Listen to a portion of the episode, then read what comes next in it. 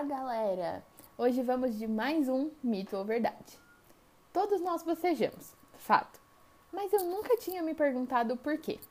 Existe uma hipótese bem famosa de que nós bocejamos para aumentar a oxigenação do cérebro. Mas essa teoria pode bem ser um mito. No episódio de hoje nós vamos entender por que nós bocejamos. Seja bem-vindo a mais um episódio do Inside Brain.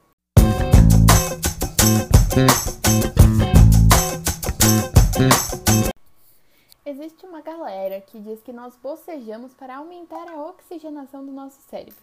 Mas a real é que não existe nenhuma comprovação científica de que bocejar aumente nossa oxigenação em geral, muito menos de que melhore a oxigenação do nosso cérebro.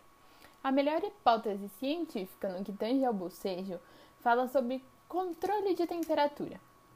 Tudo que gasta energia esquenta, e nosso cérebro gasta uma energia lascada.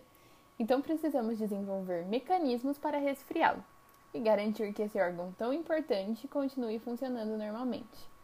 A hipótese é bem completinha. A primeira coisa é que nosso bocejo é dividido em duas fases. A primeira é, que, hum, é quando alongamos as articulações da nossa face. Ocorre um aumento do fluxo sanguíneo para essas regiões. A segunda parte é a entrada de grande quantidade de ar, a ideia é que, como o ar do ambiente é mais frio que a temperatura interna do nosso corpo, esse ar que está entrando resfria o sangue que está passando pela nossa face, e como esse sangue vai direto para o cérebro, é uma ótima forma de resfriá-lo. Chegamos ao fim de mais um mito ou verdade, usando a ciência para nos mostrar os mitos em que acreditamos. Espero que vocês tenham gostado de conhecer essa função do bocejo como radiador do nosso cérebro.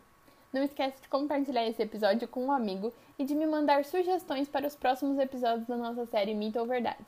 Espero vocês no próximo episódio. Beijo!